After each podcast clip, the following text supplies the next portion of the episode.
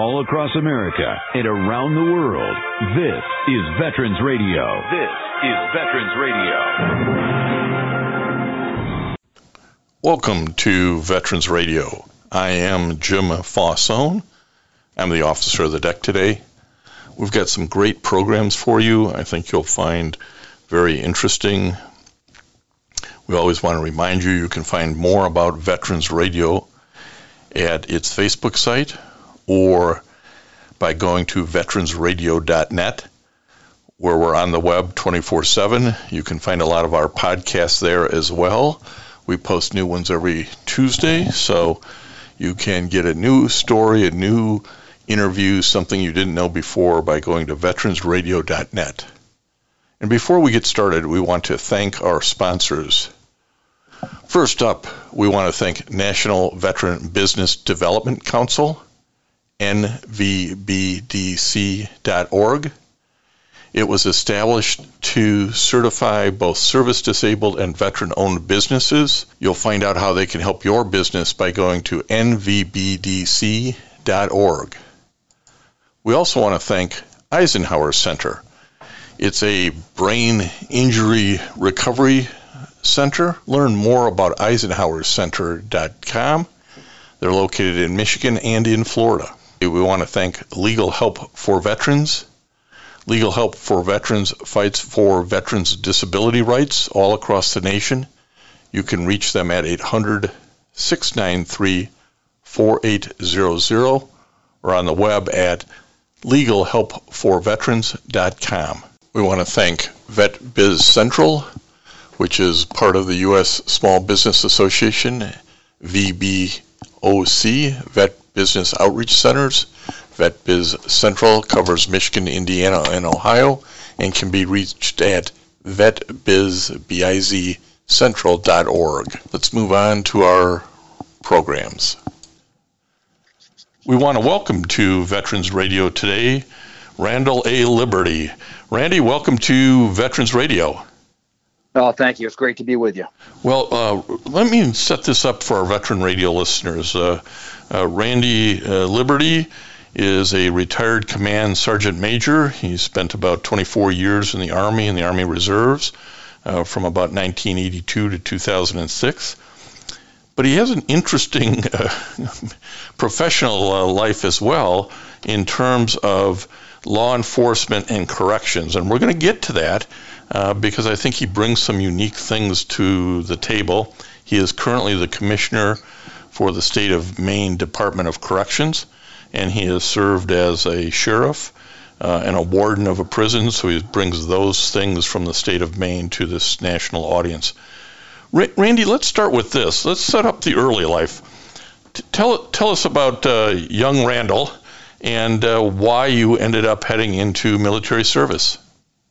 Sure. So I was um, I lived in a uh, here in in Clinton, Maine, and um, it was a it was a challenging sort of um, financial situation we grew up in.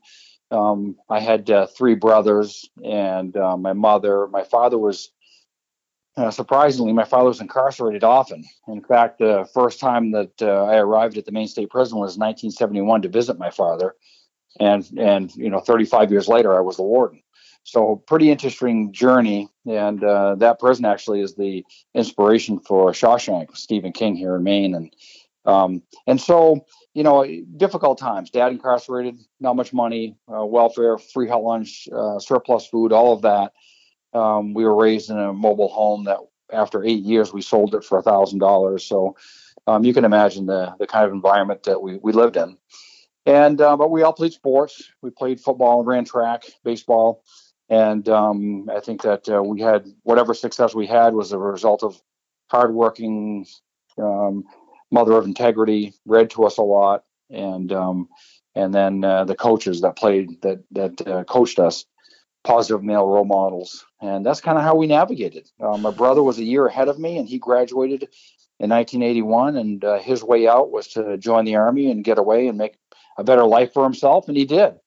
And uh, he was stationed at uh, Fort Devens, Massachusetts, back when that was open as a military policeman. And I went to visit him, and it seemed like a really good life. I felt it was very similar to football with a sort of a brotherhood and a sense of belonging. And I saw how he, when he came home in his uniform, how he was proud, and I wanted some of that. And so, uh, my senior year, I also I also uh, enlisted in the delayed entry program and went to the recruiter and asked him to be a military policeman and give him as much college money as he could, and um, away I went.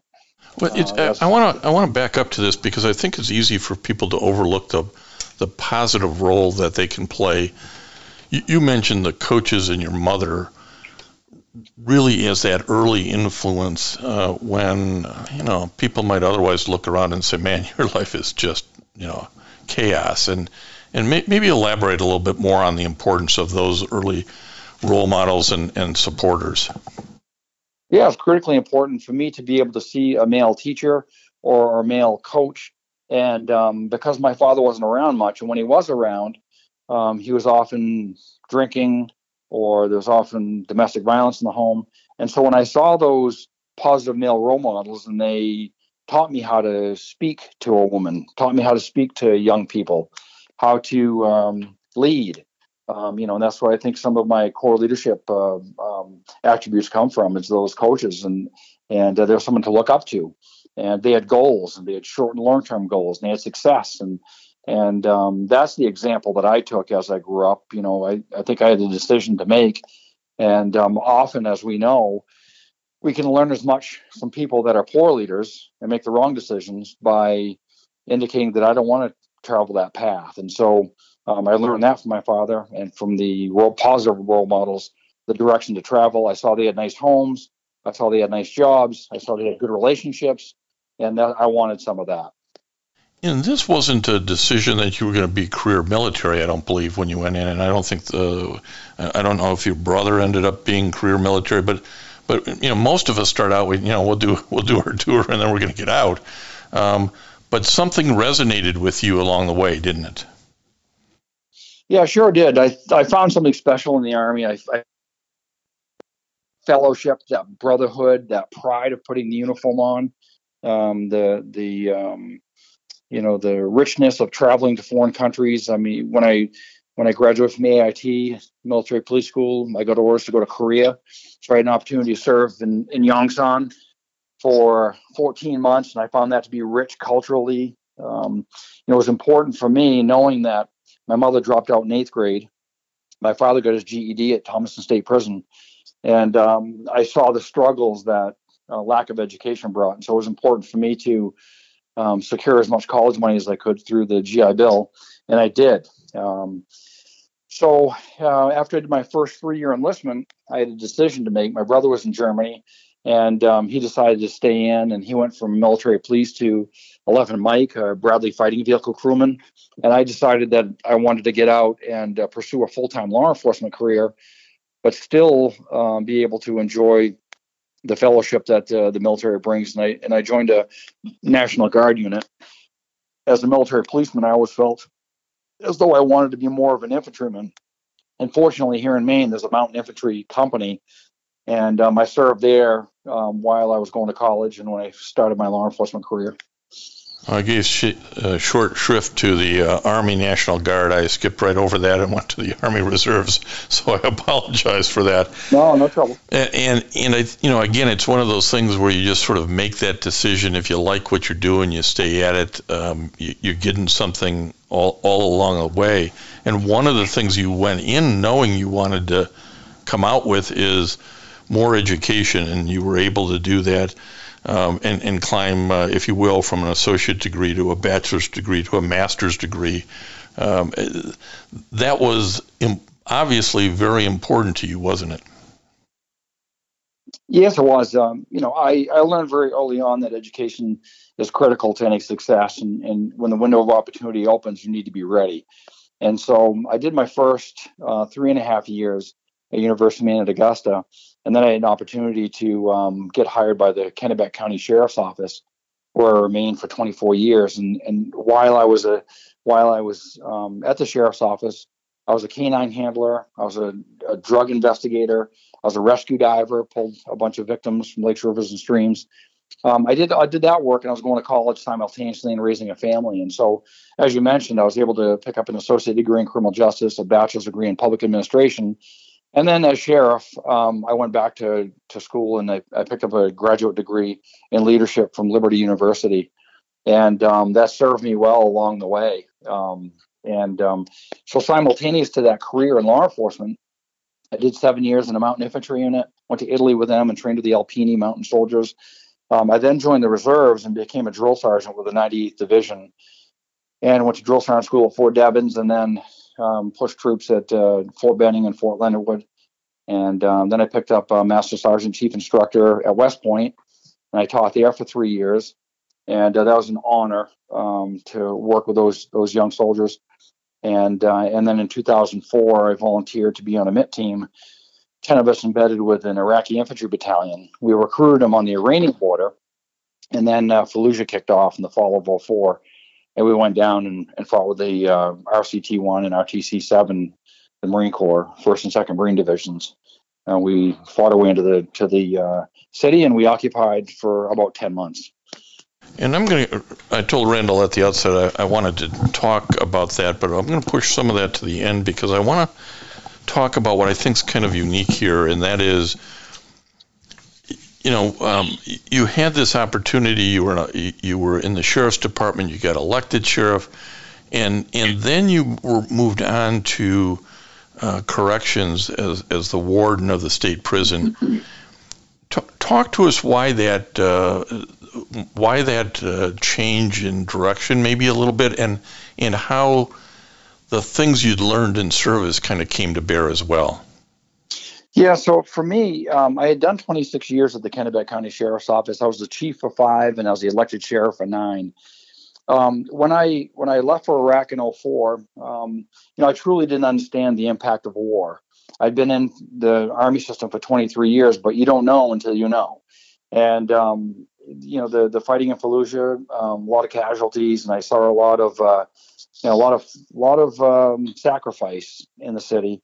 And so when I came back, um, I was a bit changed. And so, um, you know, I had post traumatic stress as a result of not only the time that I served in Fallujah, but also the 20 plus years that I had served in law enforcement with the unattended deaths, the suicides, the self inflicted gunshot wounds, the fatal accidents, the rescue diving, all of that was kind of, um, um, you know, combined to kind of place me where I was. And, and it was there that I then that I recognized the, you know that there was a lot of work that could be done with veterans returning and uh, those that struggled with the criminal justice system and you know how could i help?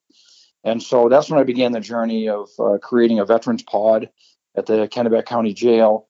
Um, i served on the maine military community network as the chair. I did an awful lot of work with veterans both um, law enforcement veterans and then those that had been arrested and placed in jail. And so i found that work to be very meaningful and um, the moving on and retiring from the sheriff's office, uh, moving on to the Maine State Prison as the warden, uh, gave me a larger platform, larger budget. Um, I could I could get more done. I felt and make a difference in people's lives, and that's when I created the Veterans Pod there. And uh, there we have 64 veterans that are co-located in in that pod, and they have the you know, shared experiences of being veterans. And we have Vietnam vets, Iraq, Afghanistan, Panama, we have uh, every flavor you can imagine, every branch, and uh, that shared experience of being in the military uh, really gives that that that unit a special feel, and a lot of a lot of good things happening in that unit. Well, and it's, you know, there's this interesting line you, you sort of mentioned it, which is there's a lot of veterans who are in law enforcement, and I certainly have those in my family, and you have uh, far too many veterans who are on the wrong side of the law and I think the FBI statistics are something like 8% of all, everybody incarcerated is a veteran, which is way above the national numbers. Um, mm-hmm. and the, the, the sacrifice of war and service and what you see sort of adds up over time. You, you noticed it from your law enforcement career and your military career. You said after a while it just became a lot to, to carry and you had to begin addressing some of the PTSD and other issues uh, uh, just to make sure you stayed on the, the, right side of the line, didn't you? Yeah, for sure. So when I came back, um, my uh, symptoms of post-traumatic stress were quick to anger and quick to emotion. And so when I went to when I went to Iraq, I thought it was important for me to come back and tell the story. I was a I was a 40 year old, and and um, I did a lot of public speaking, and I'd speak to groups. I brought a lot of my sort of um, war artifacts with me, and and um, I tell them when I began to speak, I said there may be a time when I'm speaking to you that I have to pause and I get emotional, but it's just a natural response to the trauma that I've I've faced both in law enforcement and and in Iraq, and um, um, yeah, I did uh, I did need to uh, get help. I went to Togus VA, and um, um, I received some help outpatient. I would go every Tuesday at one o'clock, and I would dread it because it would be like ripping off a scab.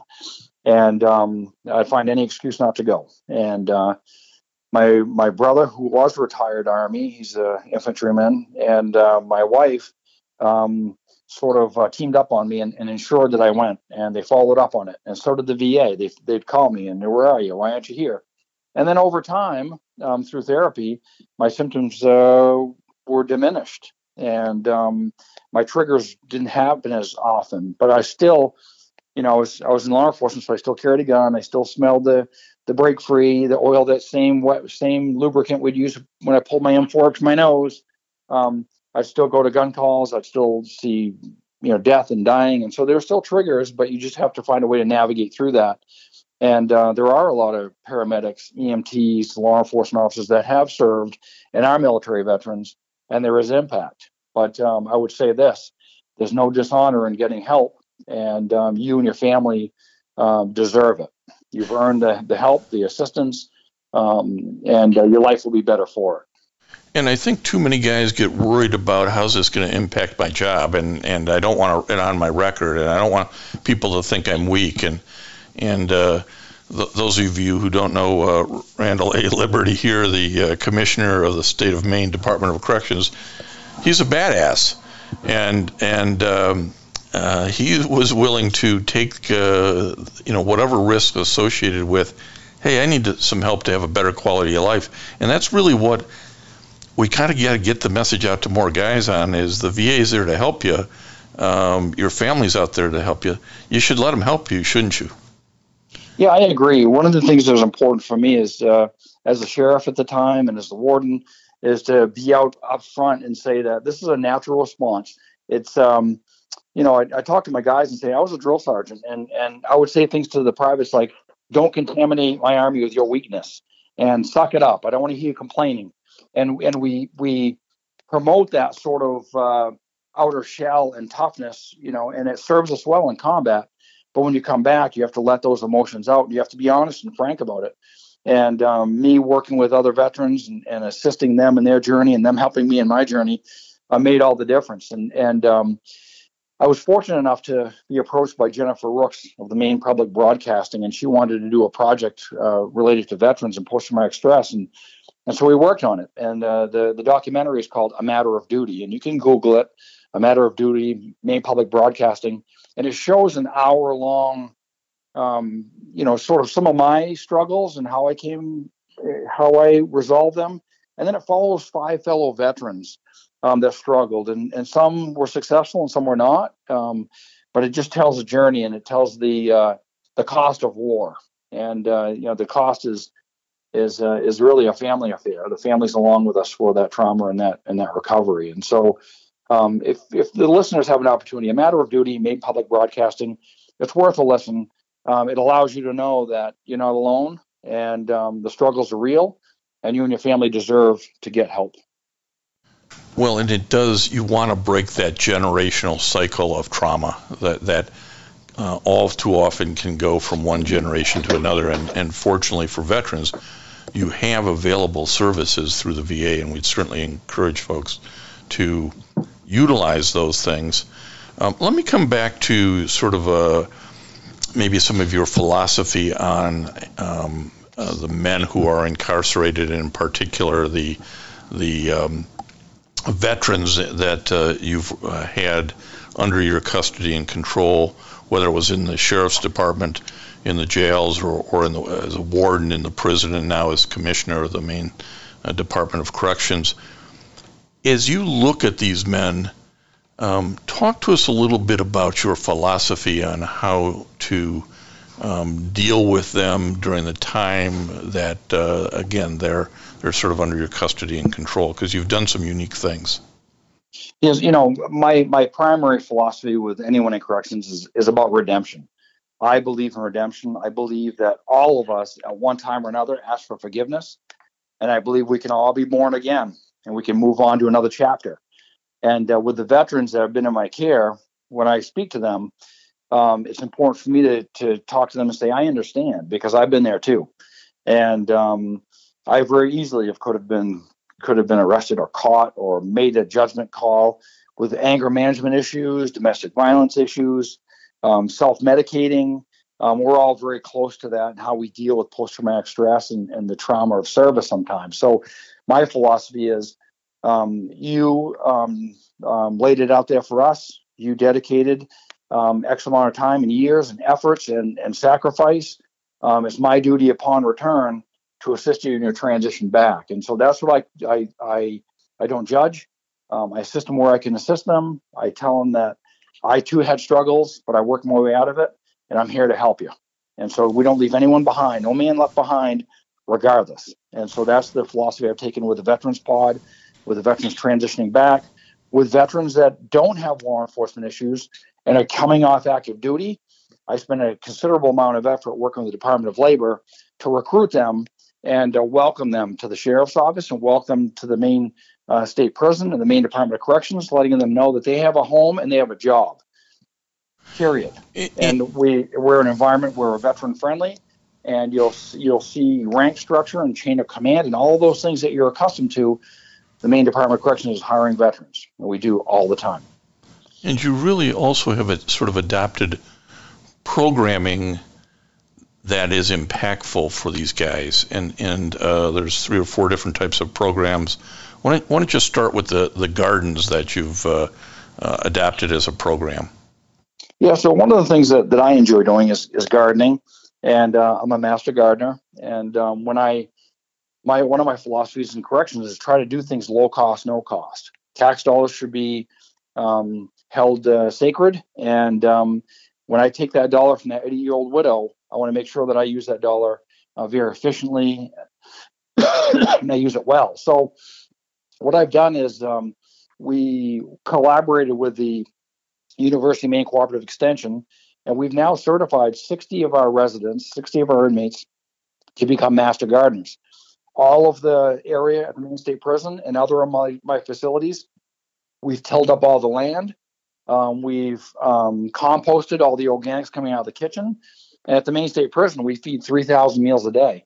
And prior to my arrival, all of the leftover organics were being thrown out the back and brought to a landfill. We started the organic um, um, composting process. Now all of that is uh, rotated back in the soil. And um, last year, I think we did 30,000 pounds of food inside the prison walls with those master gardeners, collaborating with greenhouses on the outside and doing low cost, no cost um, efforts they provide a, a, limitless salad bar to their fellow residents and to the, the staff that are working there. Fresh vegetables that are grown and picked this morning, and they're on the salad bar tonight. So, those kinds of things have been therapeutic for individuals to nurture a seed to a transplant, transplant that into the ground, and then grow tomatoes, cucumbers, radishes, beans. All of that um, has really worked well. One of the things we've certainly talked about on Veterans Radio before, and we're talking to Randy Liberty now, a command sergeant major retired, um, has been in law enforcement uh, for his professional career. But one of the, one of the things we've talked about, Randy, over the years is the importance of having a purpose and and feeling good about what you're doing. And I think uh, a lot of guys transition, they sort of feel they lost the purpose when they get out of service. Maybe they head in a direction that they're not very proud of in, in a program like this really gives them purpose and something to be proud about, doesn't it? Yeah, I'm glad you, you brought up purpose because we all need a reason to get out of bed and feel good about ourselves. And so, one of my core philosophies is purpose driven incarceration. When you arrive, we need to identify what exactly brought you there, and, and we need to get busy on fixing that. If it's post traumatic stress, we need to get you treatment. If it's substance use disorder, we need to get you help and, and programming that way. And so, one of the things I do in the Veterans Pod is we partner with the America Vet Dogs. The American Vet Dog Organization produces um, service dogs for disabled veterans. what we've done is we have uh, eight eight labs um, that are in our facility in the Veterans Pod, and they're trained for about 14 months. We certify uh, veterans uh, to be uh, become canine trainers, and they treat they train those dogs to be released into the community with veterans, and so they have a real purpose, sense of purpose, um, still giving back to fellow veterans, and that's worked very very well. We've done three cycles of, of those. The guys are very proud of the work that they've done for fellow vets. Well, and it really gives you, uh, you know, that uh, purpose, and, and certainly in dealing with uh, training dogs, we, anybody who's a dog lover knows you get this unconditional bond and love uh, from the animal.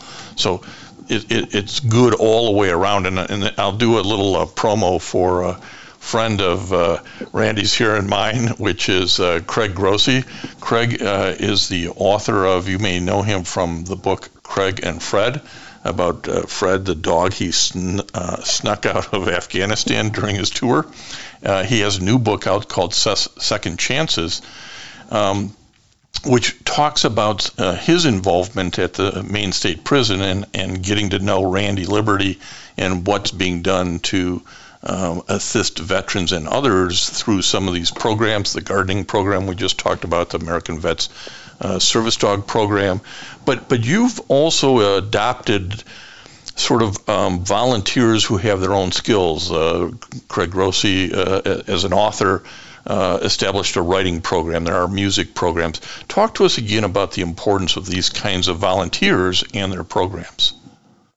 Craig was a, a, real gift to me and to the fellow veterans, both incarcerated and free. And the work that he did in the Veterans Pod was critical.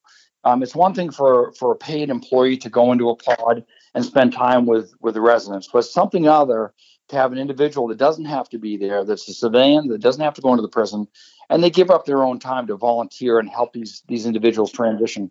And like with anyone else, we want to feel as though people care about us and they're not forgotten just like when we're deployed. It's not. It doesn't matter what you receive for a care package or a letter. Um, it's just that people have remembered you and, and, and, care enough to think of you.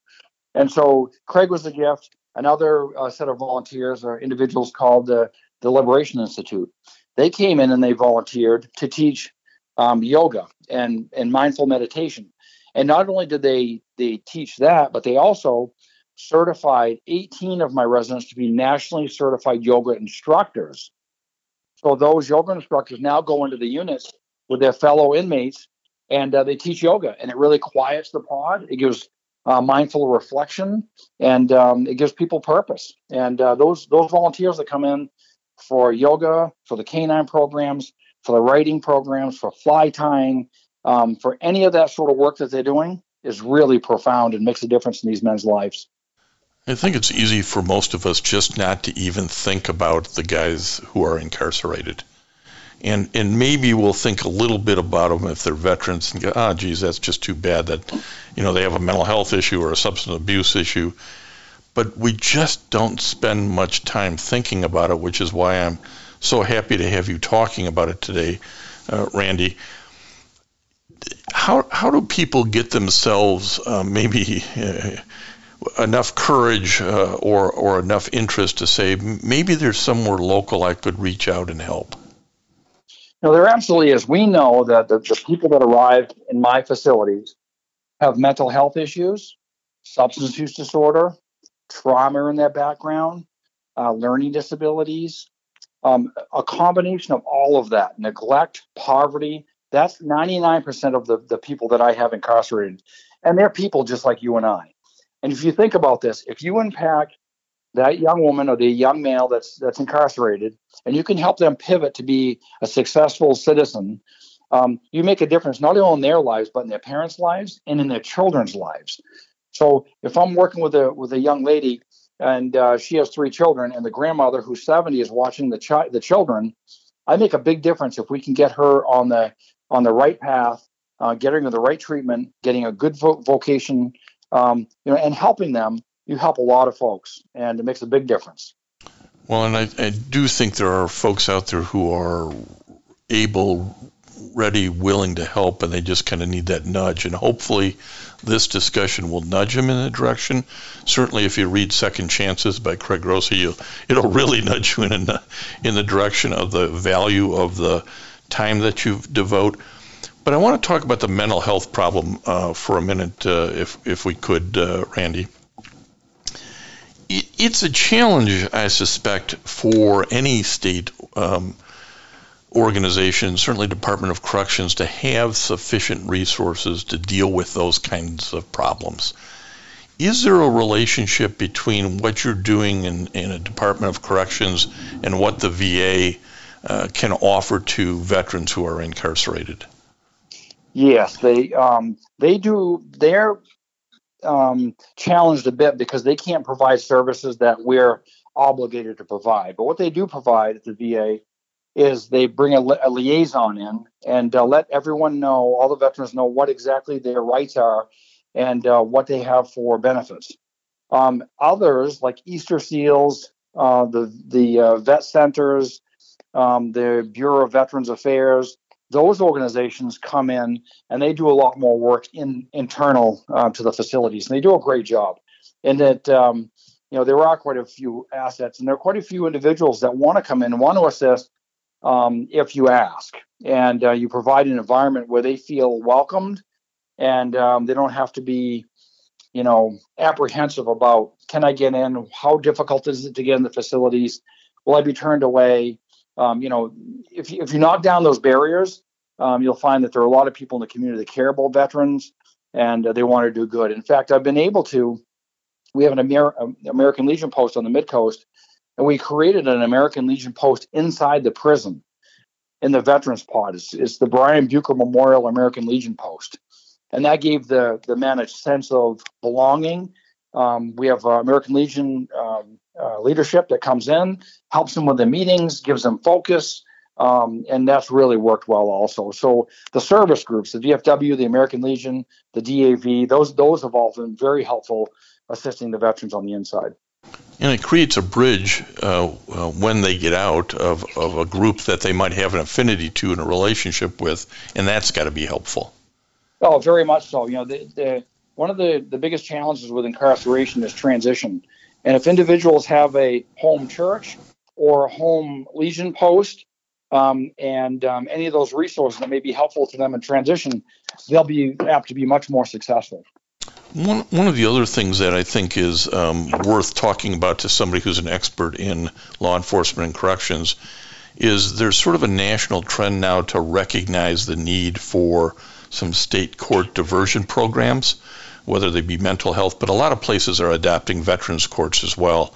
Um, have you seen that in Maine, and have you have you have an opportunity to see the value of it?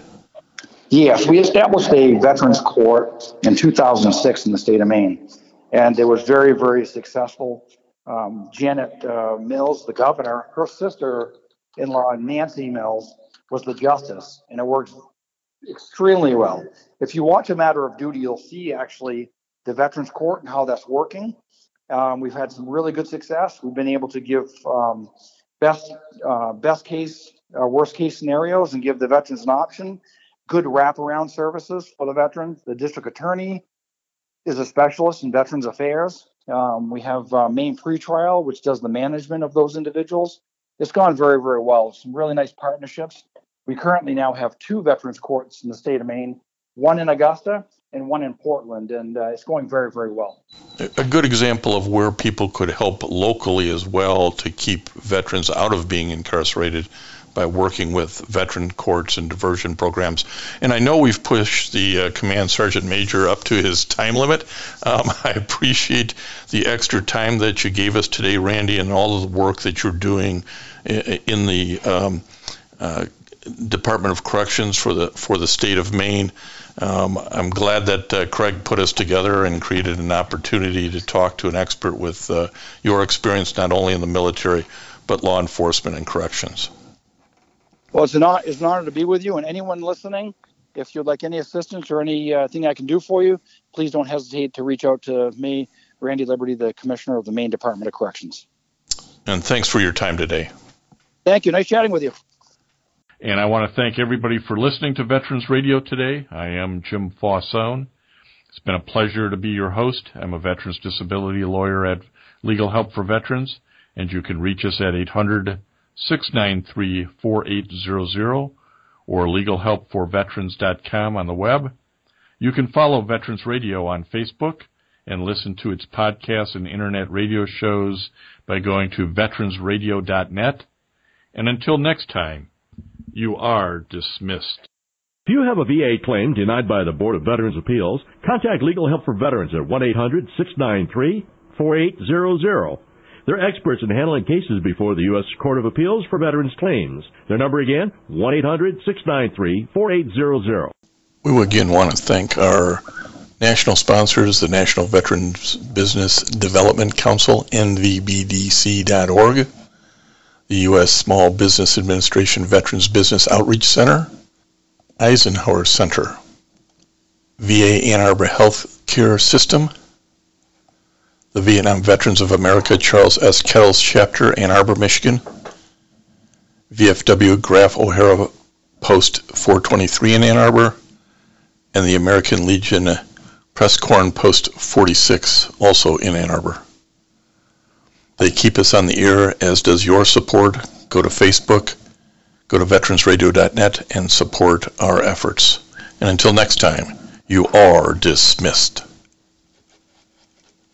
Hello, it is Ryan, and I was on a flight the other day playing one of my favorite social spin slot games on chumbacasino.com. I looked over the person sitting next to me, and you know what they were doing? They were also playing Chumba Casino. Coincidence? I think not. Everybody's loving having fun with it. Chumba Casino is home to hundreds of casino style games that you can play for free anytime, anywhere, even at 30,000 feet. So sign up now at chumbacasino.com to claim your free welcome bonus. That's chumbacasino.com and live the Chumba life. No purchase necessary. VGW, void, prohibited by law. See terms and conditions 18 plus.